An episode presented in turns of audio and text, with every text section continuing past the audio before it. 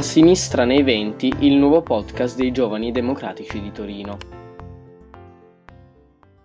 Buongiorno a tutti e benvenuti a questo quarto episodio della nostra miniserie dedicato al lavoro, a lavorare nei venti. Oggi tratteremo un tema molto importante, tratteremo infatti il tema della gig economy in senso lato, ma soprattutto eh, parleremo di rider.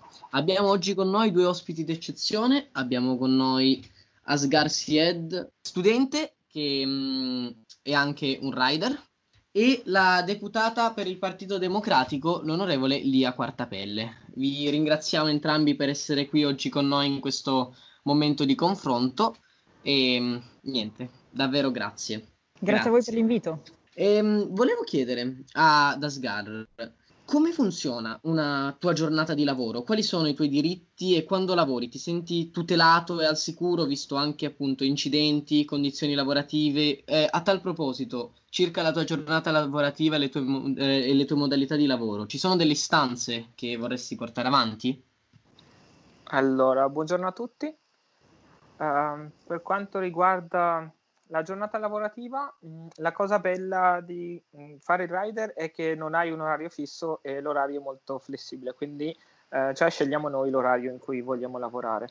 Ed eh, essendo uno studente, questo è un lavoro che fa per me, cioè, penso che lo fa- faccia bene per ogni studente, perché gli studenti modellano la loro giornata in base agli impegni di studio che hanno e poi si scelgono le ore di lavoro in base al, al reddito che loro serve.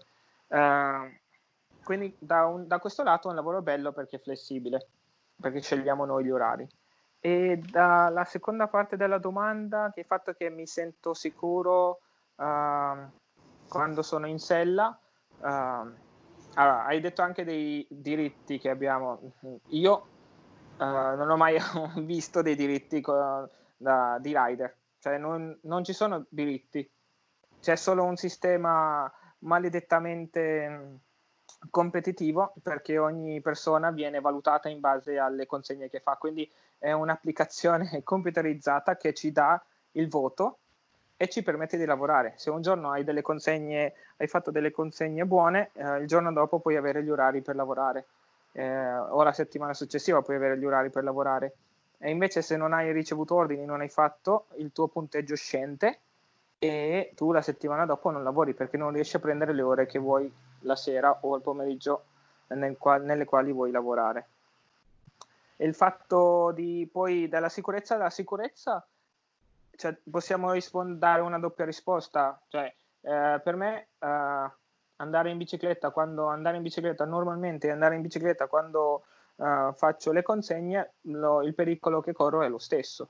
Cioè, posso essere messo sotto da una macchina mentre sto andando in bicicletta per una passeggiata o un giro turistico oppure mentre sto consegnando. Però il fatto è che mentre io faccio il fattorino, che lavoro per qualsiasi marca come Glovo, Just Eat, Deliveroo o Uber Eats, il, eh, c'è un pericolo in più, c'è una percentuale di pericolo in più perché noi eh, veniamo cronometrati, cioè veniamo pagati in base alle consegne che facciamo. Quindi il fatto di eh, accelerare, fare più consegne in quell'ora di tempo, in quelle due, tre, quattro ore che hai scelto, vuoi lavorare di più, questo ti disto- toglie un attimo la tua attenzione anche dalla strada, anche da tutti i pericoli minimi a cui faresti attenzione. Quindi questo fattore porta, è un rischio enorme per tutti i rider, i ciclisti, perché moltissimi passano col rosso, moltissimi fanno zig zag in mezzo alle auto. Cioè questo qua è un fattore psicologico è automatico che quando a un individuo qualsiasi si mette fretta, lui tende a sbagliare, perché tende a ignorare delle cose minime che nel, nella normalità non avrebbe mai omesso di considerarle. E questo è tutto. Certo, assolutamente, però da questo punto di vista, e volevo parlarne anche con eh, te, eh, Lia, ehm, c'è stato comunque un cambiamento. C'è stata una storica sentenza nello scorso maggio che ha visto Uber, uh, Uber Eats Italia essere commissariata per caporalato e questa cosa ha e può aver avuto diverse ripercussioni. Vorrei parlarne con entrambi. Innanzitutto vorrei chiederti, Lia, anche alla luce della storica sentenza, appunto, di questo maggio, che cosa dovrebbe contenere un intervento del Parlamento al fine di tutelare davvero questa volta i diritti dei rider che Asgard diceva essere inesistenti e colmare i legislativi che consentono a queste piattaforme di sfruttare i lavoratori? Ma in realtà esiste una proposta nostra eh, del PD, è una proposta firmata da Deborah Serracchiani e da me, che è depositata in commissione lavoro in sede referente, che non è mai stata finora eh, toccata, che prevede tutta una serie di eh, interventi eh, su appunto eh, la, mh, mm, eh, per, per, affrontare la questione eh, delle tutele dei rider, sia tutele dal punto di vista della sicurezza sul lavoro. Sentivo prima Asgar, eh, c'è un problema serio di sicurezza sul lavoro eh, a oggi la maggior parte delle compagnie eh, che fanno delivery non pagano l'assicurazione, non pagano l'INAIL dei loro lavoratori, è chiaro che il provvedimento di legge che noi prevediamo eh, chiede che eh, insomma, lo facciano e che quindi indipendentemente da se il rapporto è subordinato, parasubordinato o un rapporto libero tra le parti, il punto della sicurezza del lavoro deve essere a carico del committente. Eh, il secondo punto riguarda la strumentazione. Nella maggior parte dei casi eh, i rider eh, possiedono il loro strumento di lavoro, cioè la bicicletta, oppure in casi rari il motorino, e poi eh, possie- eh, in alcuni casi addirittura devono comprarsi il loro eh, lo zaino e soprattutto tutte le protezioni segnaletiche, le lucine, eh, le, eh, oggetti catarifrangenti. Anche in questo caso eh, noi riteniamo che gli strumenti di lavoro devono essere forniti dall'azienda, il casco, eccetera. Infine il terzo punto riguarda il livello salariale, che è la cosa più difficile da normare, ma noi nel progetto di legge prevediamo un minimo salariale, da, ovviamente da, da, discutere con le parti, ma ci deve essere un minimo salariale perché altrimenti, come eh, risulta dalla sentenza del maggio del 2020 del Tribunale di Milano, c'è il rischio che questo tipo di lavoro sia un lavoro sostanzialmente di sfruttamento a caporalato con dei minimi salariali troppo bassi. In questo senso la sentenza di Milano ehm, dice che sostanzialmente appunto non importa eh, definire il tipo di lavoro, ma l'importante è definire i diritti del lavoratore che sono inalienabili sostanzialmente ed è una sentenza estremamente importante perché rimette in discussione tutto il sistema della gig economy. Ehm, allora, volevo dire, eh, Asgar, volevo chiederti, la sentenza di Uber Eats per voi lavoratori ha cambiato in qualche modo la vostra con- condizione lavorativa magari meglio o il vostro lavoro in attesa di delle normazioni eh, più stringenti che sono, a, secondo quanto ci ha detto la deputata Lia, allo studio in Parlamento, eh, rimane ehm, continua nella stessa maniera di prima, regolato sempre da quel sistema di ranking di cui ci parlavi che favorisce i cosiddetti stacanovisti. Uh, per quanto riguarda, possiamo fare i nomi, per quanto riguarda la società come Uber Eats, uh, siamo ancora in attesa perché il lavoro è migliorato un po', ma leggermente, non c'è più un sistema di ranking all'interno. E quindi si può, però il fatto è che bisogna, ehm, l'hanno reso un po' più complicato, dato che la loro applicazione è stata votata una delle peggiori applicazioni da, dai rider perché non si riesce a capire eh, in quale zona bisogna lavorare e come bisogna lavorare. Per quanto riguarda il loro pagamento è sempre a consegna, quindi anche se non c'è il punteggio eh, effettivo, esplicito che ti appare sullo schermo dell'applicazione eh, del ranking, eh, funziona sempre ancora ranking. Quindi anche, eh, cioè, non è che basta, basta to- eh, non, è, cioè, non è semplice e non basta togliere il ranking dall'applicazione per far svanire eh, la competizione tra gli stacanovisti. Invece per quanto riguarda, come ha detto la deputata Lia, ehm, ci sono questi disegni di legge proposte eh, in discussione in Parlamento, eh, nessuna delle società, nessuna delle società eh, Uber Eats, Just Eat, Glovo, queste tre sono quelle maggiori che, con, che ci sono sul suolo torinese dove vivo, mm-hmm. nessuna di esse ti dà uh, gli strumenti di protezione. Nessuna ha mai dato un casco o, tutte le, o le luci, i fanali anteriori e posteriori. Eh, l'unica cosa che danno, adesso se posso fare un ranking migliore, è Just Eat è la migliore perché ti dà un impermeabile molto decente delle magliette. Uh-huh. Uh, Foodora, quando c'era, che è stata poi inglobata da Globo, Foodora dava sue, i suoi impermeabili e il suo casco, che è già un punto, è molto importante avere un casco ed è l'unica che io ho visto che dava un casco. Le, nessuna delle altre ti dà, e addirittura, come ha detto la deputata prima, noi tutti i rider dobbiamo comprarci le nostre borse termiche eh, dalle varie, da queste società.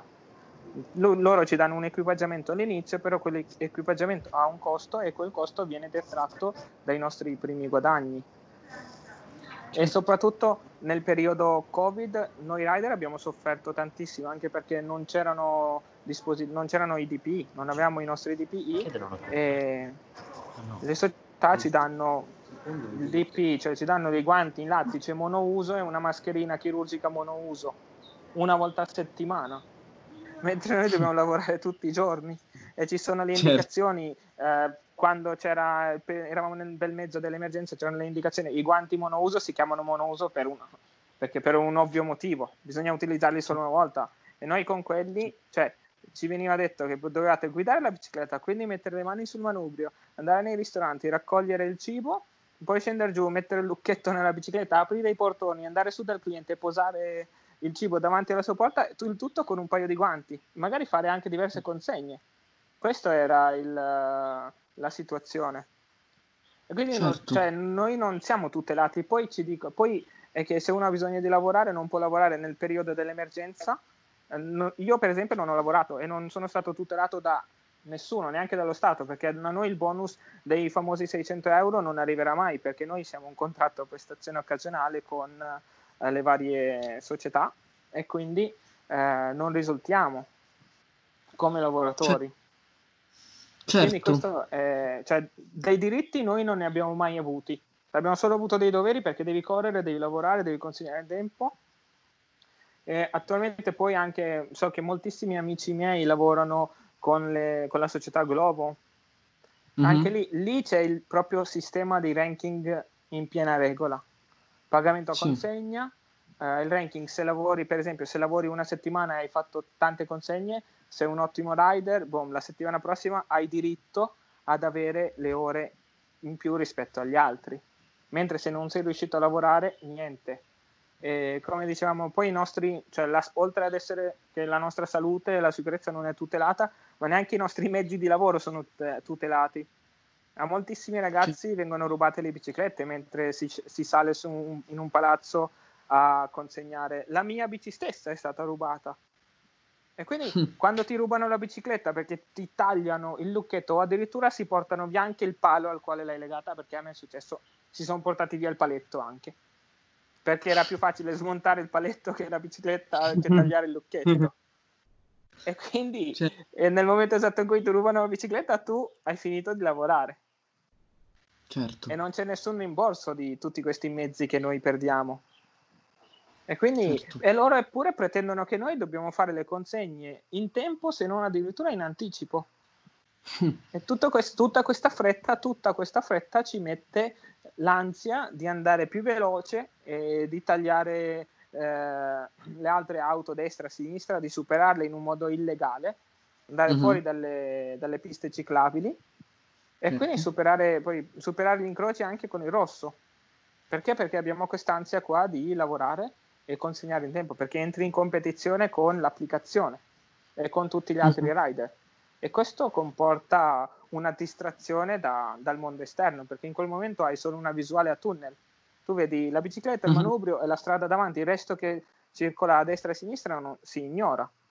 Certo assolutamente. Quindi siamo in attesa del miglioramento delle condizioni di lavoro nei, con, nei confronti dei rider Certo, ma davvero grazie per questa tua testimonianza, testimonianza Sgark e vorrei approfittare di ciò che hai detto per fare un'ultima domanda alla deputata. Prima abbiamo parlato appunto di un, di un intervento legislativo che in, allo studio in Parlamento.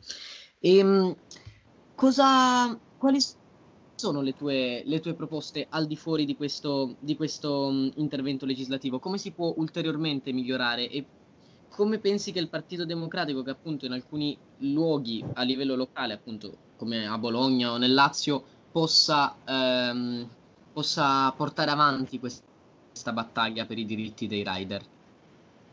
io credo che in realtà la cosa da fare sia, al di là di un intervento legislativo, sia un intervento di consapevolezza sui consumatori, eh, nel senso che come è stato fatto eh, un intervento per eh, boicottare o favorire determinati stili di cons- consumo consapevole, consumo etico, dovremmo fare la stessa cosa anche con i rider.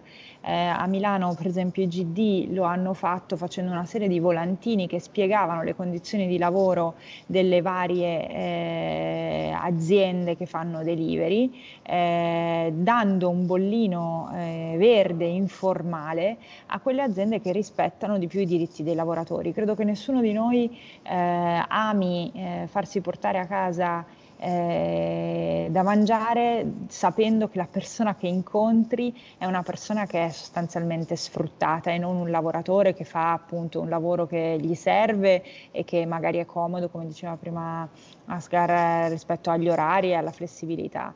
Eh, questo stile di consumo è uno stile di consumo molto giovane eh, con dei consumatori molto attenti eh, o molto più attenti rispetto al consumatore tradizionale e quindi io credo davvero che delle azioni o di boicottaggio o di bollinatura eh, per incentivare le aziende di delivery a comportarsi in modo corretto sia importantissima e su questo si può fare molto anche dal basso senza aspettare no? che il Parlamento legiferi, che i tribunali eh, decidano è importante farlo e potrebbe essere una cosa su cui ci impegniamo tutti quanti. La proposta della deputata di, di fare il boicottaggio funziona, cioè è funzionale solo se tutti i rider poi sono, uh, una, prendono una decisione unanime e qui eh, mh, potrei evidenziare una spaccatura, una netta spaccatura tra i rider, perché ci sono due tipologie di riders. Adesso mi permetta di usare, utilizzare il termine perché ci sono i riders uh, italiani e ci sono i riders immigrati. I riders italiani sì, possono fare, possono prendere questa decisione unanime e fare boicottaggio posso, perché vivono qui. So. Scusami, Asgar, sì. non è un problema dei rider italiani o dei rider stranieri, è un problema dei consumatori. Cioè, i consumatori devono sapere che cosa stanno consumando e a quali condizioni di lavoro stanno consumando. Eh, sì, io non, lo, non l'addebiterei ai lavoratori, No, ma io non, neanche io lo addebiterei ai lavoratori, però c'è una piccola, perché bisogna, bisogna, cioè sia i consumatori che i riders dovrebbero fare il boicottaggio, perché il, uh, c'è, un, c'è, un, piccolo problema perché io ho sempre visto che purtroppo ci sono un sacco di immigrati richiedenti asilo uh, o protezione internazionale che fanno questo lavoro, perché purtroppo è il loro, il loro primo lavoro. E loro uh, non si presentano mai e non si presenteranno mai ai vari scioperi che si fanno e tutto quanto, perché per loro è l'unica fonte di reddito per poi mantenere eh, eh, il sostentamento della famiglia giù dietro nel, pa- nel paese. Quindi eh, è una cosa un po' leggermente complicata e bisogna prenderla con le pinze da questo lato. Per il resto, sì, i consumatori dovrebbero essere coscienti della persona che gli porta il sushi alle 11 e mezza di notte sotto una pioggia battente, magari bagnato fradicio, e lo porta davanti alla porta con un sorriso e, e il consumatore dovrebbe almeno avere la coscienza un po' uh, pulita per e, eh, capire che la persona che ha davanti, come ha detto lei giustamente, è super sfruttata, anche se ha la possibilità di scegliere l'orario lavorativo, è super sfruttata. Questo. Assolutamente, assolutamente. Io ringrazio davvero tantissimo tutti per, per, il vostro tempo e per i vostri interventi che sono stati davvero importanti e, e interessanti. Ringraziamo anche tutti voi che ci avete ascoltato e accompagnato nel corso di questa puntata e vi diamo appuntamento a prestissimo. Quanto prima uscirà il quinto e ultimo episodio di Lavorare nei venti a tema caporalato. Restate aggiornati.